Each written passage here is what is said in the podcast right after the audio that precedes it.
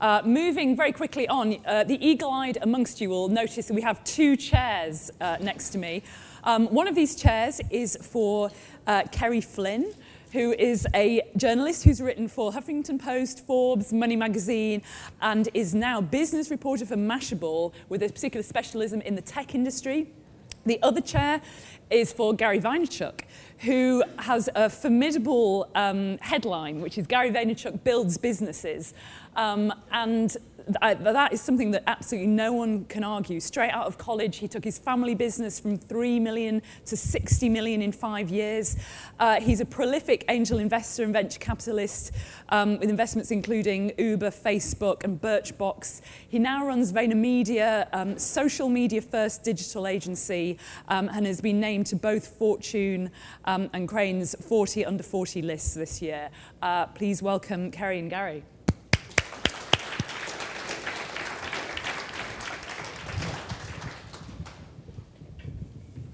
Hello.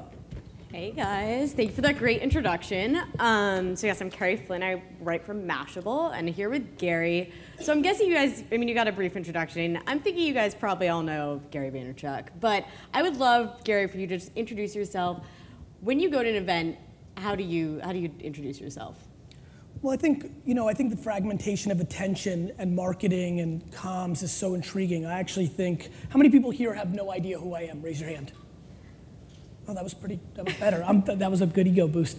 Uh, you know, usually, usually how I go into conferences is ask that question, and the number is always very, very high. And I can always see like the organizer squirming of either they overpaid me or they feel bad for me. Um, but usually, I, you know, I contextualize myself as an entrepreneur. Um, but I always reverse engineer the audience, right? Like my biggest, my biggest want up here in our next 30 minutes is I was walking around and looking at name tags, asked ahead of time, we talked. Like to me, what I'm gonna deliver is the context of what I think is the most interesting and most valuable thing to talk about to the people in the room. I think as somebody who's been on stage a lot, I'm fascinated by how 80% of presentations are just one long press release, right? So I think I take this very seriously, and, and the way I introduce myself usually is under the context of what could conceivably bring value to the people in the audience. Great. Well, then let's talk a little bit about VaynerMedia in terms of building that out, because it seems to be you really went with that mission in mind. What did you really want to offer the world that didn't ha- that didn't exist before? So I, I, I, I, grew up in my family's liquor store business, and I launched one of the first e-commerce wine businesses in 1996. And I built my business with no money. And the reason it became a big business was because I bought Google AdWords the day it came out for five cents a click for the word wine, and because I started a YouTube show five months after YouTube came out, and because I had an email newsletter in 1997 that had 91% open rates. Be- and so my entire narrative has been very simple, and I think for all of us in this room, I think the world is pretty basic, mainly because I'm pretty basic, which is there's overpriced attention and there's underpriced attention. And while most of the world spends a lot of time trying to quantify and find the ROI of underpriced attention. I think the better model is to be a practitioner on your intuition around normal people's behavior, learn it, and maximize the ROI. So I did that for my family business. That went great. Then I invested in all these companies Facebook, Twitter, Tumblr, made a lot of money. And then I decided in my continued mission to buy the New York Jets, though they're testing me, um, that the way I was going to do that was to buy brands and flip them. So I think nostalgia is the most underpriced asset in the world.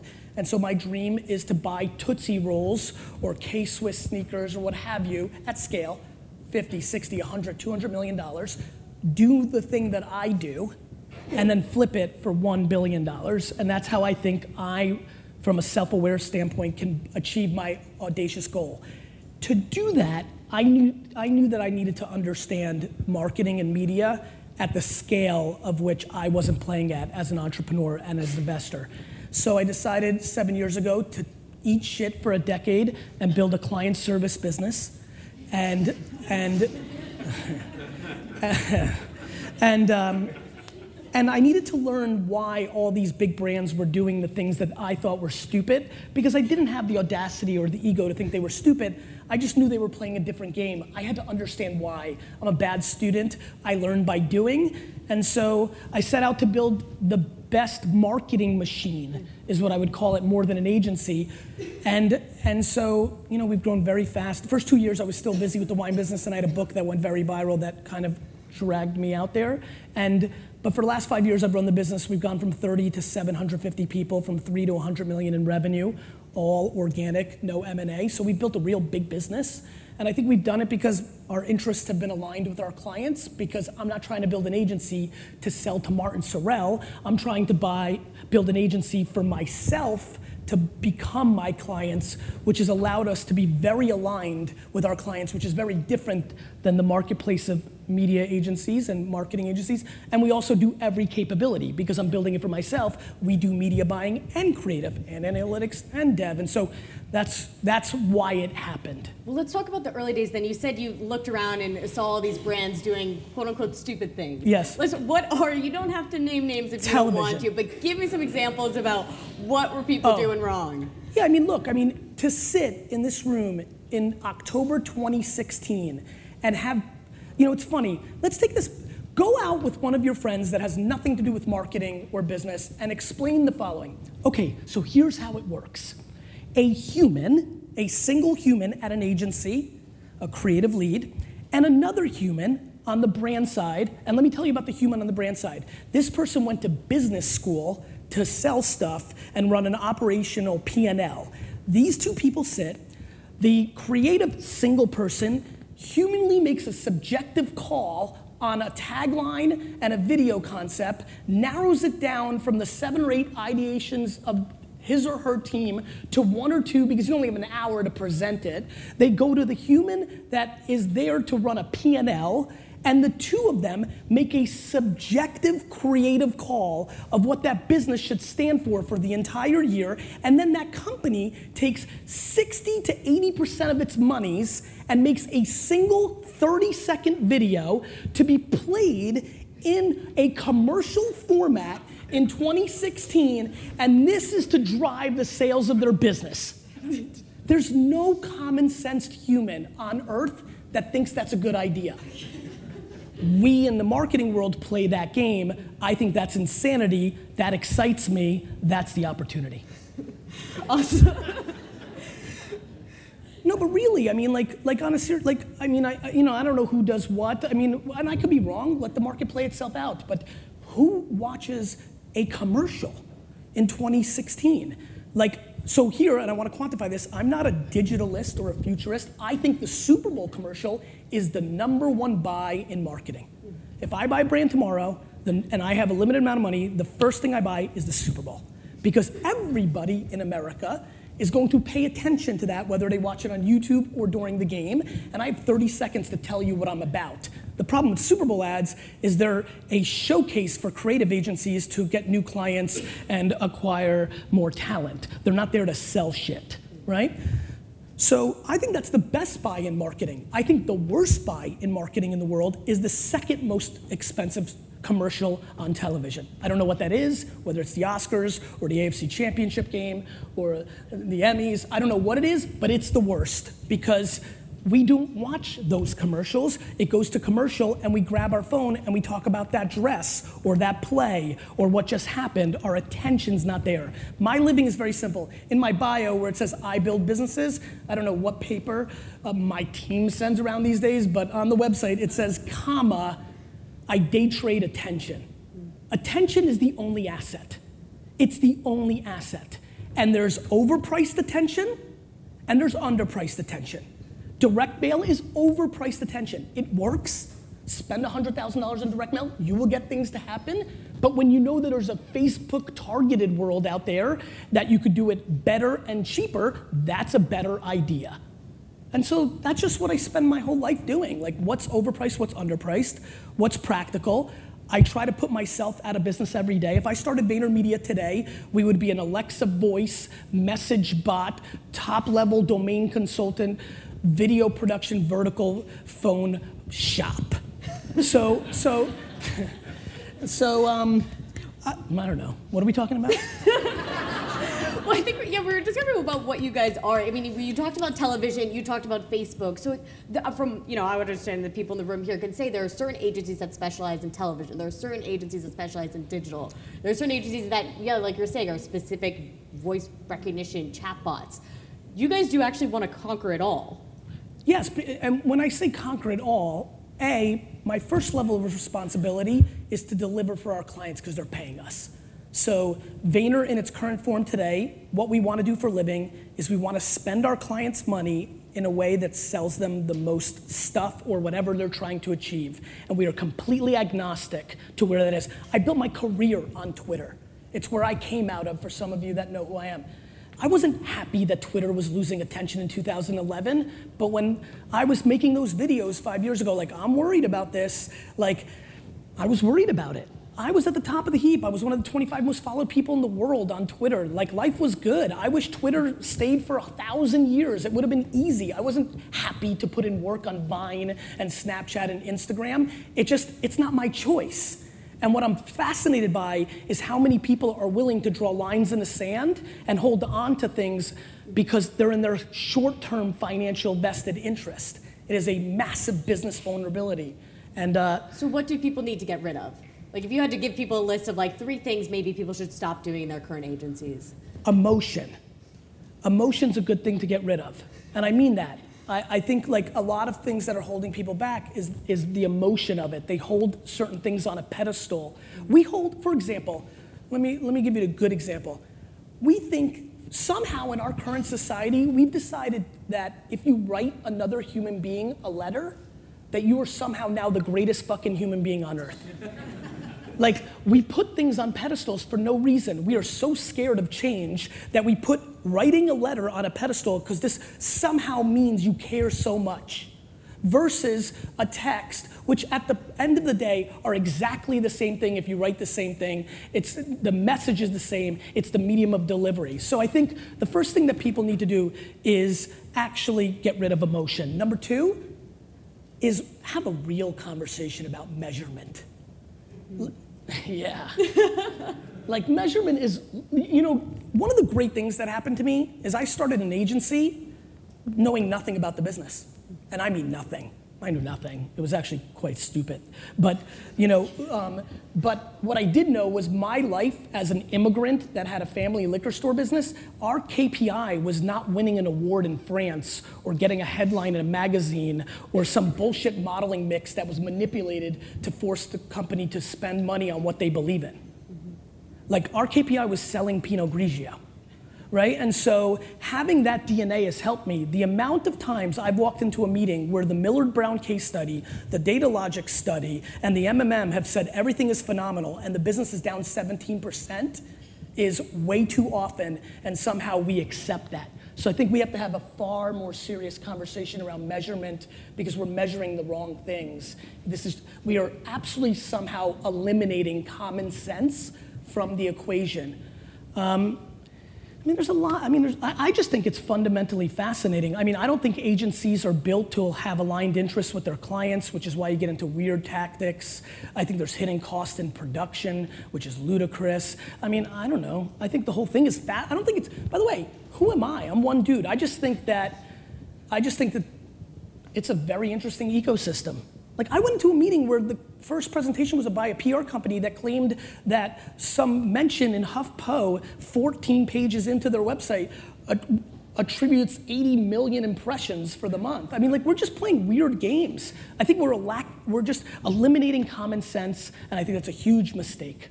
Yeah, I think metrics is a great thing to talk about in terms of that. So, what, in terms of what you're focused on when you present to your clients, I'm sure they still expect you to present a report of the oh, traditional oh, metrics. We do tons so of horseshit stuff. We, we, we, we do ton of horseshit stuff because we, they force us to after this conversation. We say to them, we want to sh- measure sales. We, you know, we want to measure the thing, donations, like the thing. Like TV clients, Nielsen ratings, because that's your currency that you make money on. Like we want to measure the thing. The problem is 99% of our clients do not put us in a position to measure the thing which gets me into like, why doesn't anybody want to measure the thing? right? Like, like I think nobody wants to be held accountable. I think one of the great things about corporate America and agency landscape that I didn't understand was I used to be mad at everybody, mad that you didn't care enough to do the right thing. Then what I realized is I can't be mad at you. The game is structured in a way that people are playing within it because you have mortgages and a family. Like you're just you're making decisions not on what you believe. You're making decisions on what is palpable and acceptable within the ecosystem that's created. I get it. I'm, I'm more empathetic to it. Here's the punchline though. If you're doing something to grow within an organization or not rock the boat and have stability, it doesn't mean what you're doing is right. It just means it's right for you within the context of the game that you chose. In that human vulnerability is enormous amounts of business opportunity. I plan to exploit that. so in, in terms of that, like you have these conversations, but people just don't want to change, right? So how do you make people change? You, You just keep doing you. You don't. I, I could care less if anybody changes. As a matter of fact, I prefer that nobody changes. Because when I get to the second part of this, it'll give me more time to do my thing. So I just want to be historically correct, and I want to inspire some people that just need a little tip to go do the right thing. And I want to look back at these videos and be like, fuck, you were smart. And, and I just want to just do, like, just, I mean, eventually, see, what's interesting for me is there's a whole next generation of people. Like, and this is going to create business opportunities. I'm right, and everybody knows it because you're right. You know it. I'm not a genius. I'm just in a situation where I'm allowed to talk about it in a way that's different than a lot of people. Everybody knows you live your life one way, and then put, you put on your clothes that you wear to work, your jersey, and you act totally different because you play within the context of what's acceptable. You don't believe in the shit you're selling, and I don't mean all of you, like a, a portion of you. I just, I just genuinely believe that. You know why? Because at three o'clock in the morning at Cannes after a bottle of rosé, you all tell me.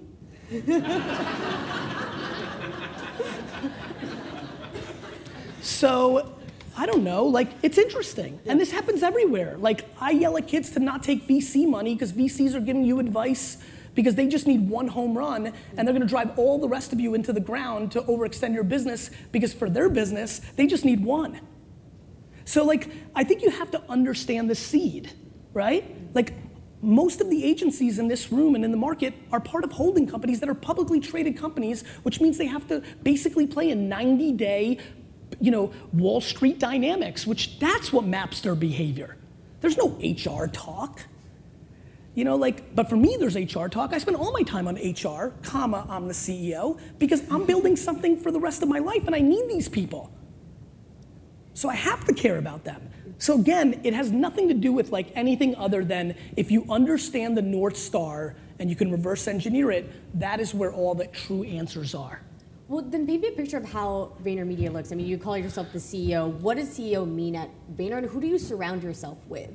That perhaps, I'm sure, as you know, like is different than the current maybe structure of other companies here. No, I think we have a lot of similar structures. I think the only difference is that Claude Silver, my chief heart officer, is the number two person in the company, and that my CFO Scott has no say, right? So like we're not financially driven, right? We're not financially driven. So that's probably the only subtle difference. We look like everybody else. You know, I've tried because I had blind, you know, I had naive eyes. I did a lot of different things, but there's a lot of tried and true in the way you should be structured. I think I think the thing that, the one thing that my leads know is I don't want, so nobody's incentivized to grow business. So one thing that's weird about us is a lot of people come from all these great shops and they think they need to grow the P&L because they'll get a bonus and that's good for them. So I've eliminated that because I want our team to play well in the sandbox with other partners because that's the right thing for the client.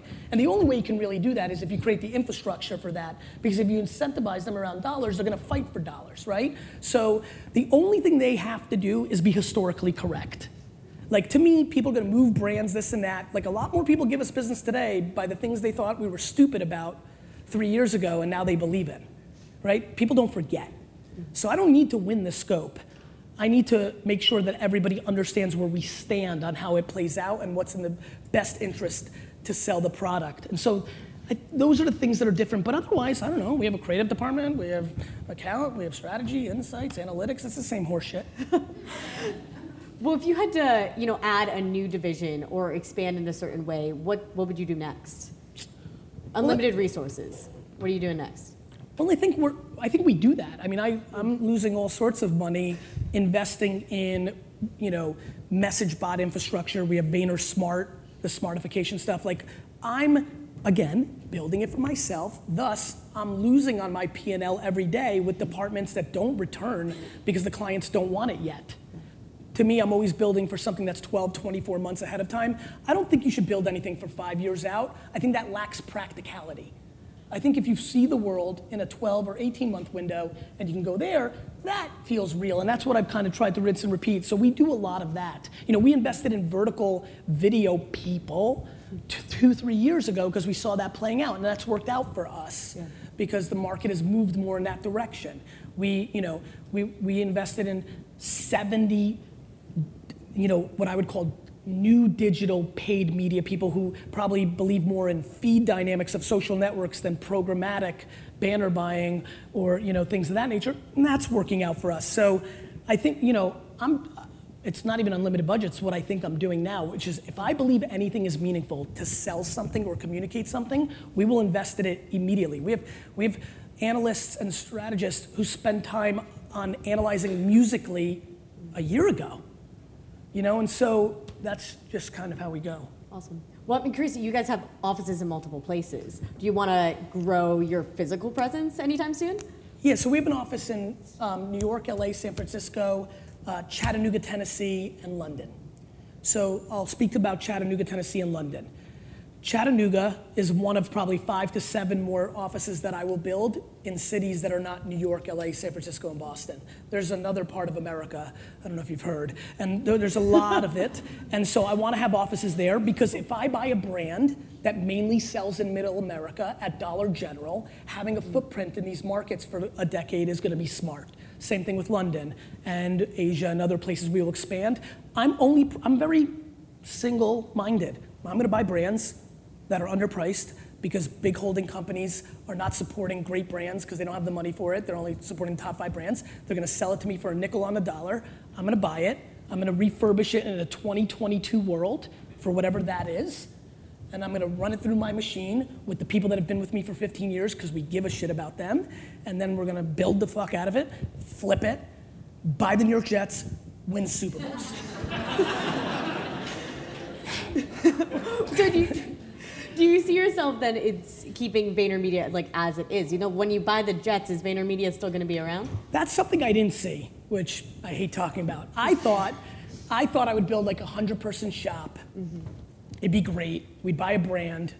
You know, I'd take 40 people over to it.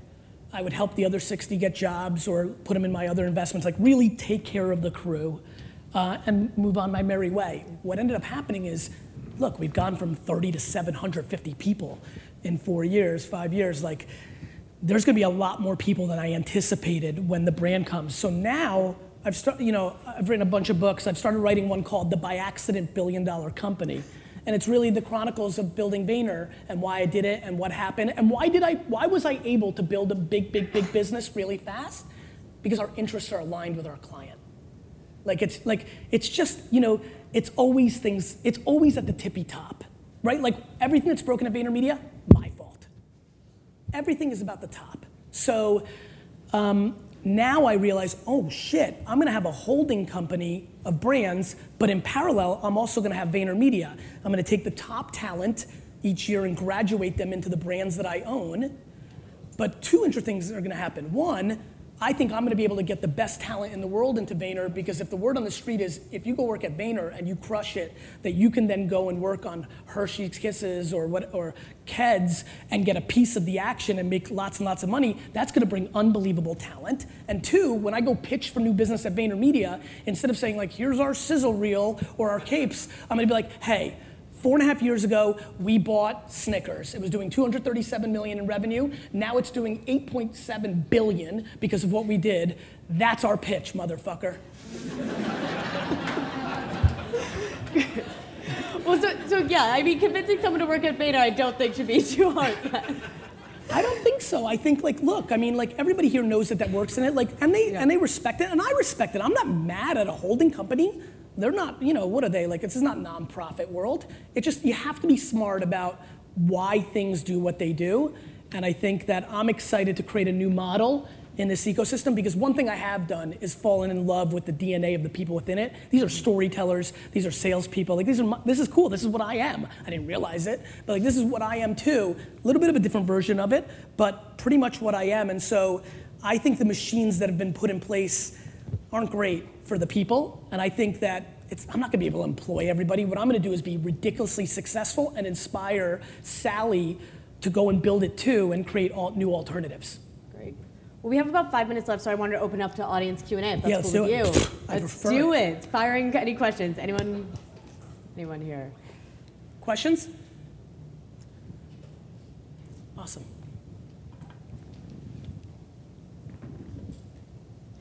Uh, you said you don't incentivize people for new business. How do you go about new business? Do you find that people are coming to you because they know you? Do you get involved in pitches? How do you go about growing? both of those things. And then the other thing that I didn't know because I wasn't from the industry is when you do really good work and people believe in you and they go move to other companies, you get them, right? So a lot of it comes from my personal brand equity. Like I'm, I'm not building the Gary Vee shit for just my ego, you know? And so um, we get that. But at this point, we're at such massive scale, you know, whether it's the GE work or the Pepsi work or, or the Toyota work or the, you know, we're, we're out, we're doing a lot of business and a lot of people are moving and we're just winning word of mouth. Again, I'm telling you, as cool as I am, and I'm, I go to the sales meeting I'm a great salesman, it's, the only thing that matters is the steak, not the sizzle. The sizzle's the gateway drug to the steak. And, and that's why we're growing.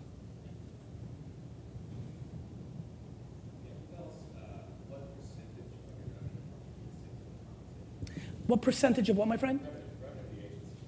Of incentive compensation? Like, like if we grow this business, they'll kick us back dollars? Zero.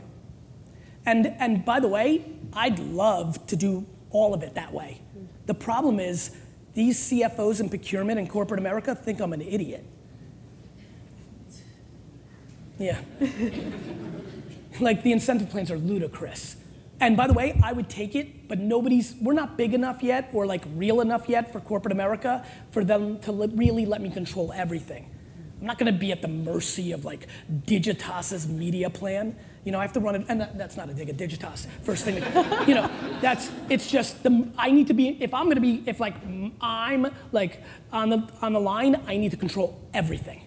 Then it's real, right? So zero so far, though it's kind of weirdly what I thought I was gonna do.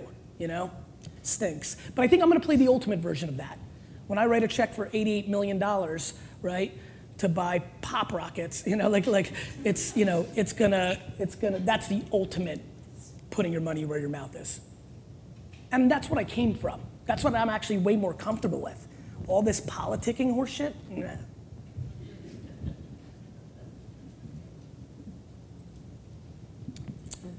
Hi, I'm behind the pillar.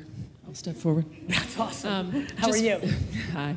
Uh, since you said you want to serve the people in this room, they Yeah. just heard about a half an hour ago that they're the most depressed people in the agency. i'm sorry They just heard they're the most depressed group of people. who these in the- people because they're in the agency world because they're strategists. Okay. What do you say to them? I mean, what's you know, what do you say to help? You know, I probably can't, you know, one thing that I've really enjoyed about me getting more comfortable in my own skin is I, I like saying I don't know more than I used to.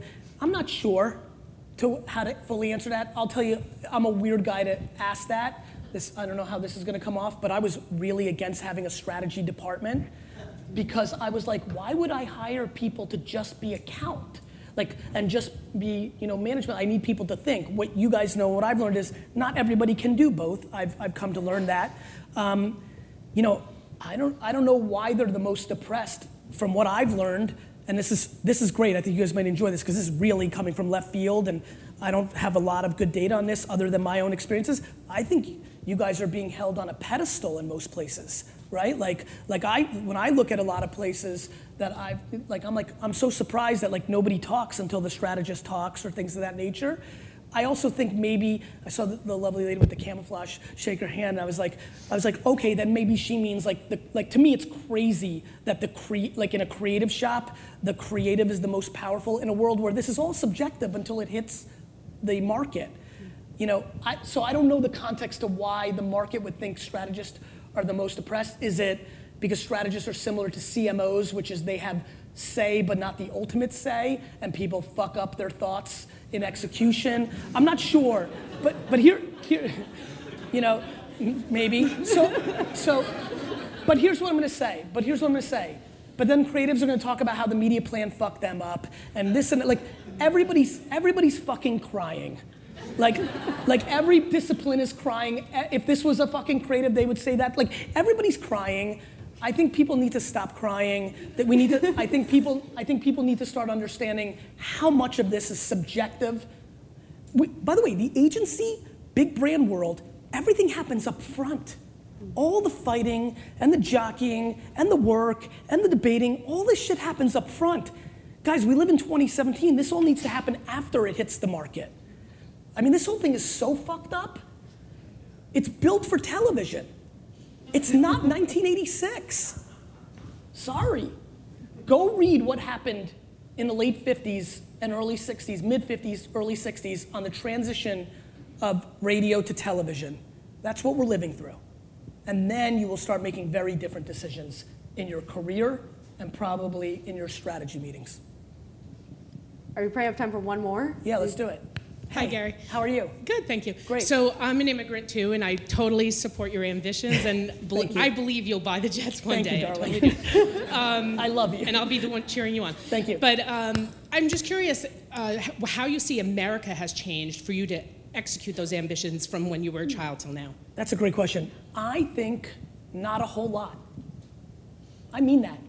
I think what immigrants, especially Soviet immigrants that truly come from communism, understand is there's certain things that are worse, there's certain things that are better. You know, it's evolved. But like, I always deal in alternatives. Like, here's what I know. In the last eight years, 12 years, actually, at last 12 years, I've had friends on both sides of the aisle who told me if this person wins, they're moving to Canada, right? If Bush gets reelected, I'm moving to Canada. If Obama gets reelected, I'm moving to Canada. So far, nobody's fucking moved to Canada. So, you know, you know, I don't, I, for me to ever think, for a purebred entrepreneur to ever think the president of the United States has any impact on her or his ability to execute in this game, they're a fucking loser. So, I don't, I don't think it's changed at all. I think there's a lot of different dynamics. And I think if you really, really, really want to look at it at a macro level, you know what I'm most thankful for? That it's even for all the horseshit we have around gender and minority or things of that nature, my daughter is in a better position to execute than she would have been if she was my age. It gets better. I don't give a fuck what the world tries to tell you of how bad it is because that's what drives Nielsen ratings on mainstream media. It's fucking good. It's good. Like the problem is we are sold the 1% that's bad every single day, 24 7, 365. So I think it's great. Super opportunity. I think that's a perfect note to end on, on the opportunity point. Thank you. Thank you.